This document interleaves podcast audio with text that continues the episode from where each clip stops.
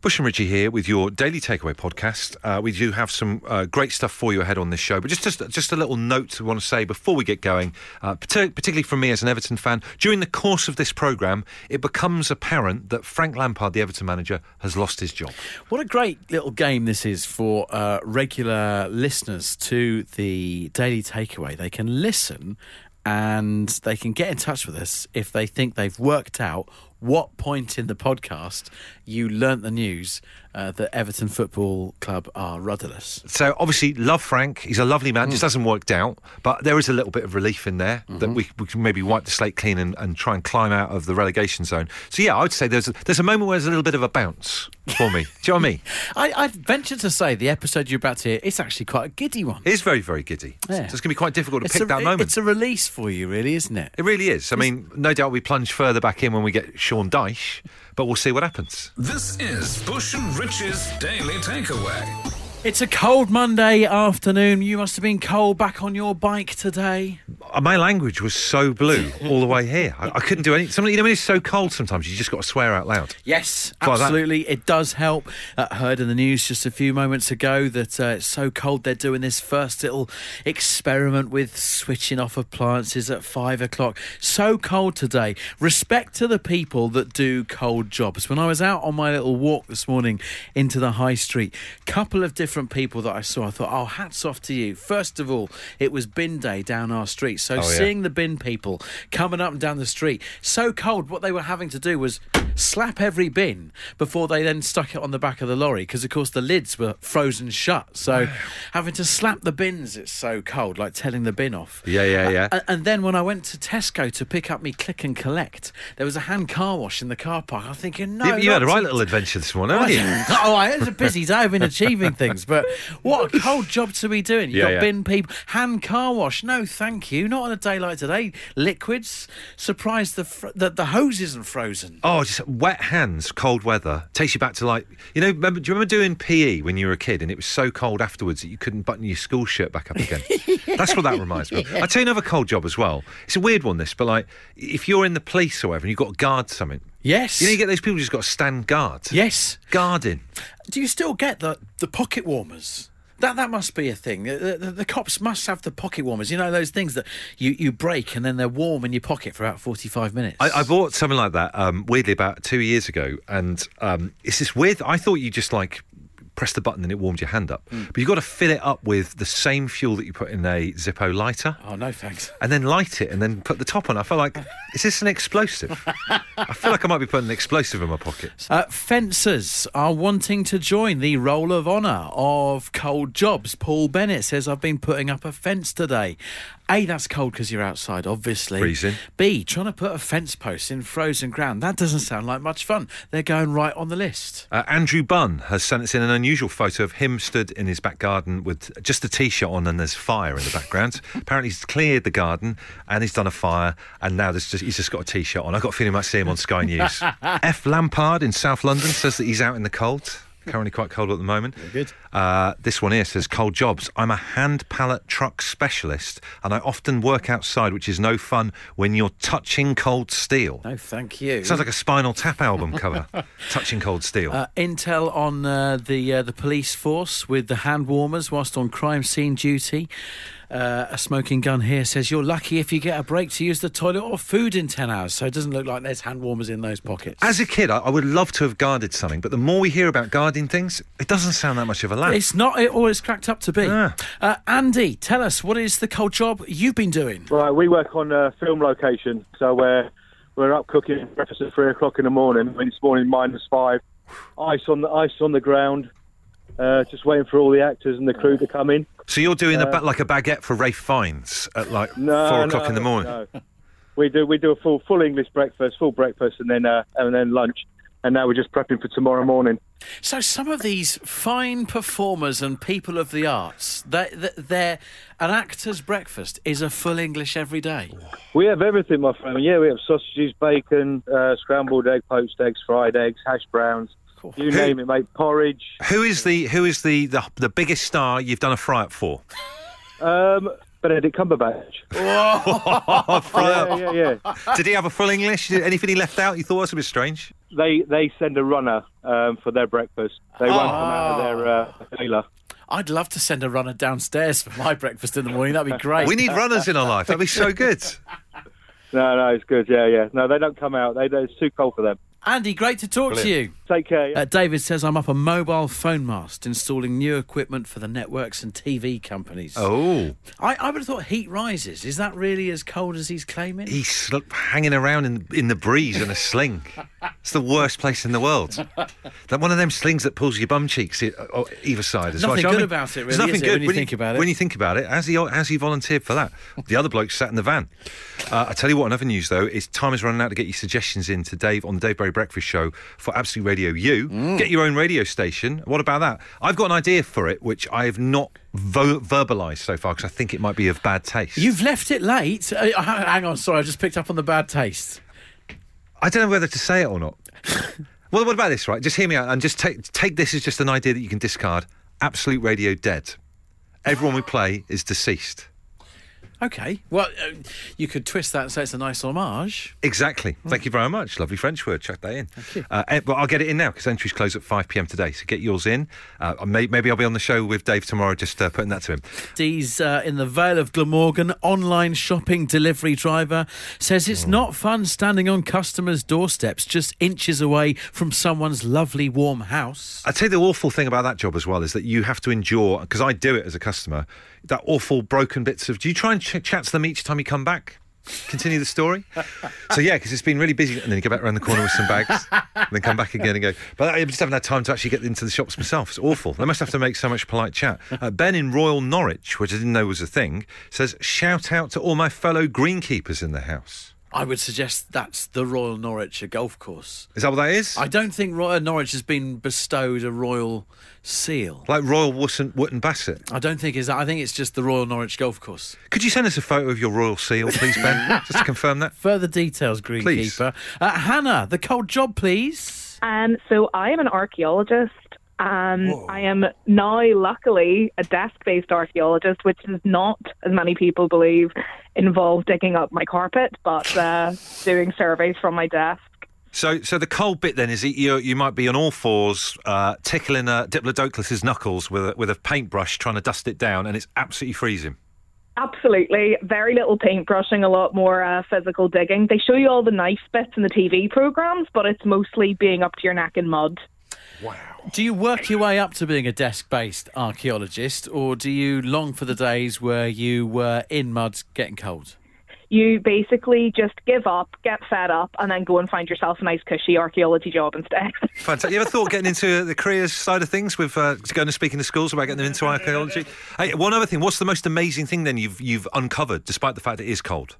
Oh my goodness, it's really hard to say. And you know what? I've been asked this question so many times in my career. Um, it's always the little things that I find the most interesting, like some really nice flint arrowheads, bits of pottery, because it's things that people haven't touched in maybe six, eight thousand years, and you're the first person to pull them out of the ground. So that's always good. Well, they say, for example, in football, you're only as good as your last game. What is the last thing, the most recent thing you dusted off and dug up? The last thing I actually physically lifted would have been a human skeleton. So Oh, Well, yeah, can't go into too much more detail, but I can confirm it was definitely archaeological and not recent. another shifty home time listener. what about that Piltdown man making an appearance right at the end here on Home Time? Uh, Diane from Enfield has just texted to say that uh, she works at an animal centre. And listen to this. She says it takes hours defrosting the animal waters and ponds. And once your hands are numb, you don't notice that they're cold. That's kind of bleak, isn't it? It's really bleak. Do you know what I mean?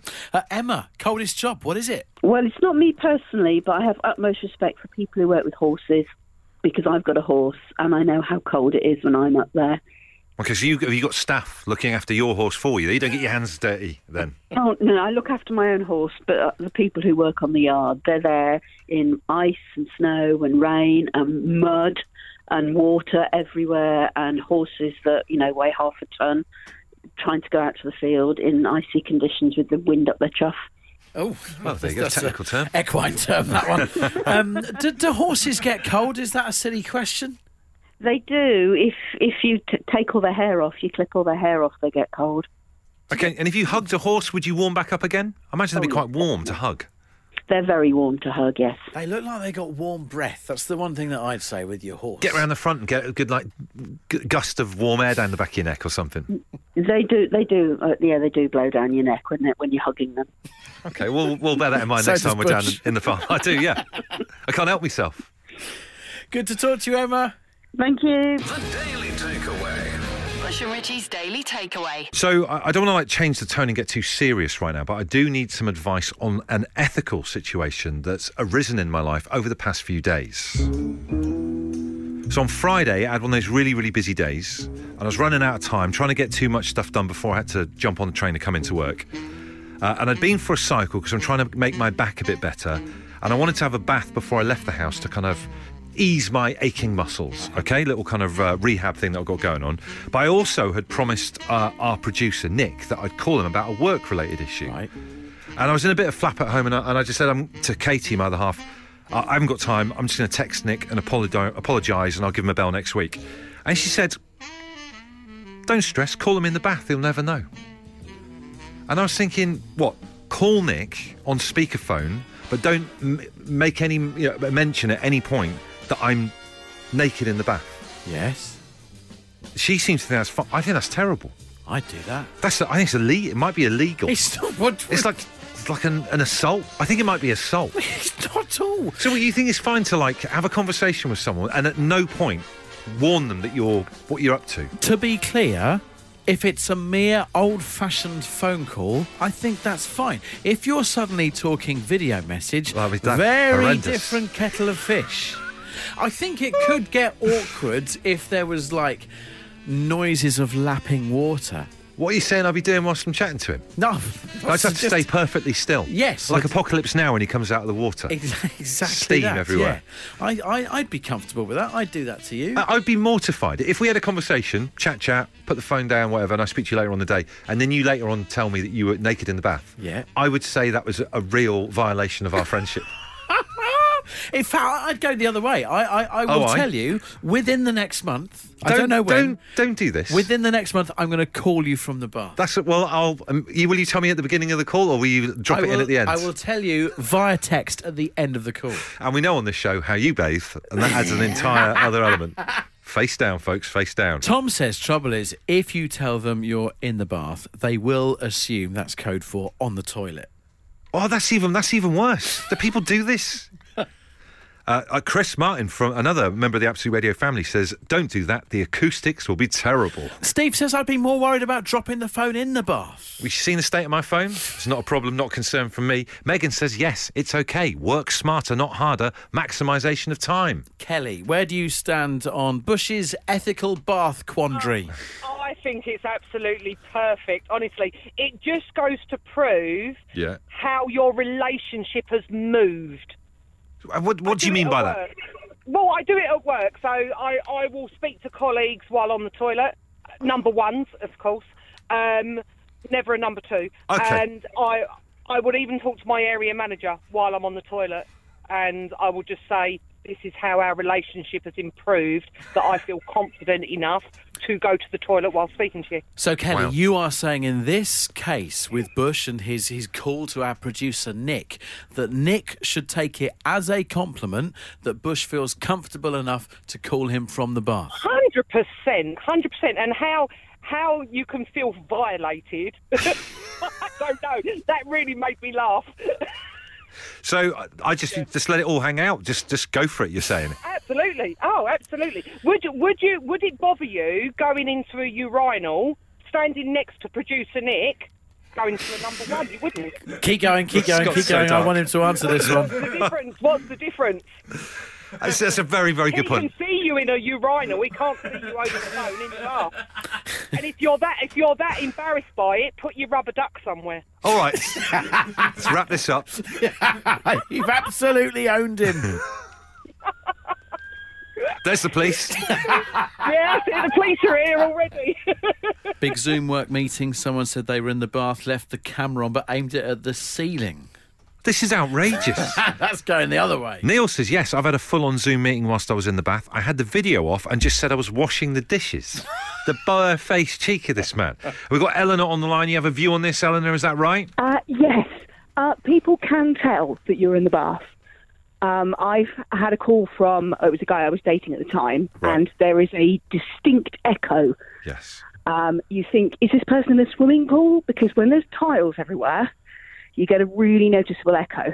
That's a good point. So, uh, if I tried to style it out with Nick and just say that it was a normal call from the lounge, he can hear that voice bouncing back. And and as someone said earlier on, at worst, he's going to think I'm on the lav, which is even worse, isn't it? Yes, yes. And if you if you're on speakerphone as well, you have to be very careful not to make any splashing sounds. Because if you're in the bath, there's water everywhere, and that's a bit of a giveaway as well. Now, of course, life is all about compromises. That's how we survive. So, could you bring into the bathroom some throws?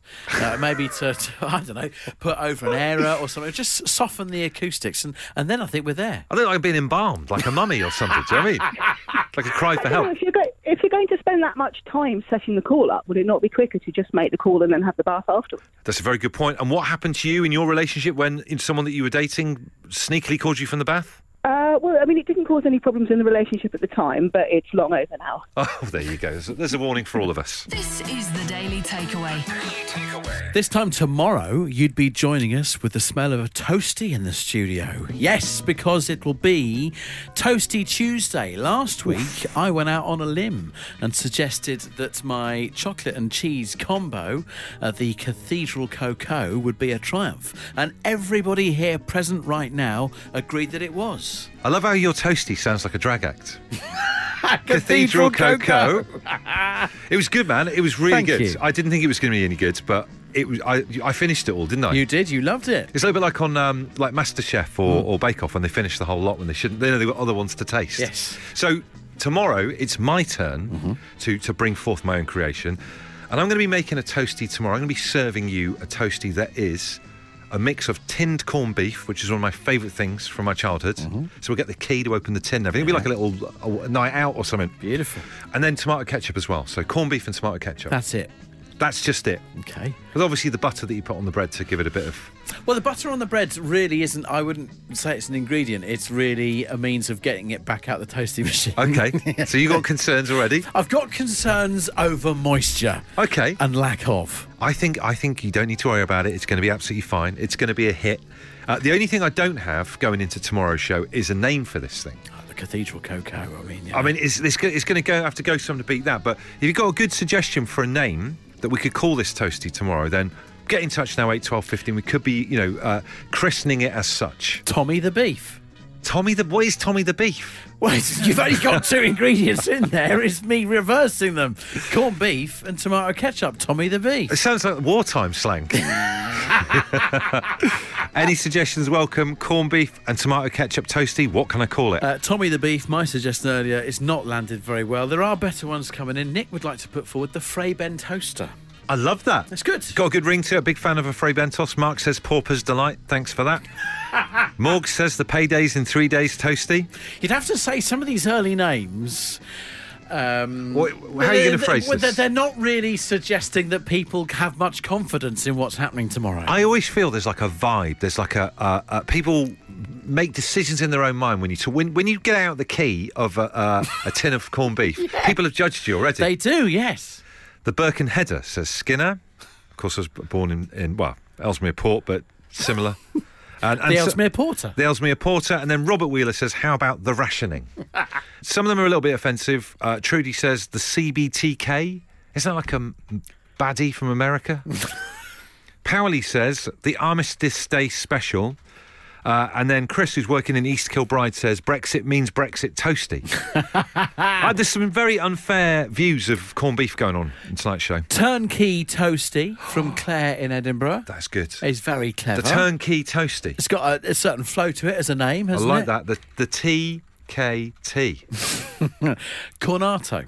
That's amazing. It's very good. That's from That's Mar- more like it. Mark in Chesterfield. A bully beef belter from Peter in Seaford as Sounds well. like a wrestler from the 80s in Britain. I'm going to go for the turnkey toasty. Oh, it's a great name. that is that's what we're going to call it. The turnkey toasty Richie. You're going to taste this tomorrow night on this show. and you're not going back on any of the additional. i- i- It's just going to be corned beef and tomato. That's right. I'm not going to change on my earlier stance on a lack of moisture. This is Bush and Rich's Daily Takeaway. So, if you've enjoyed that particular episode, if you reckon you know what point it was that uh, Bush heard the news about uh, dear old Frank, God bless him. uh, then hometime at absoluteradio.co.uk. Um, and uh, we'll see if we can uh, marry up your guesses with the moment the news was heard. Love a quiz.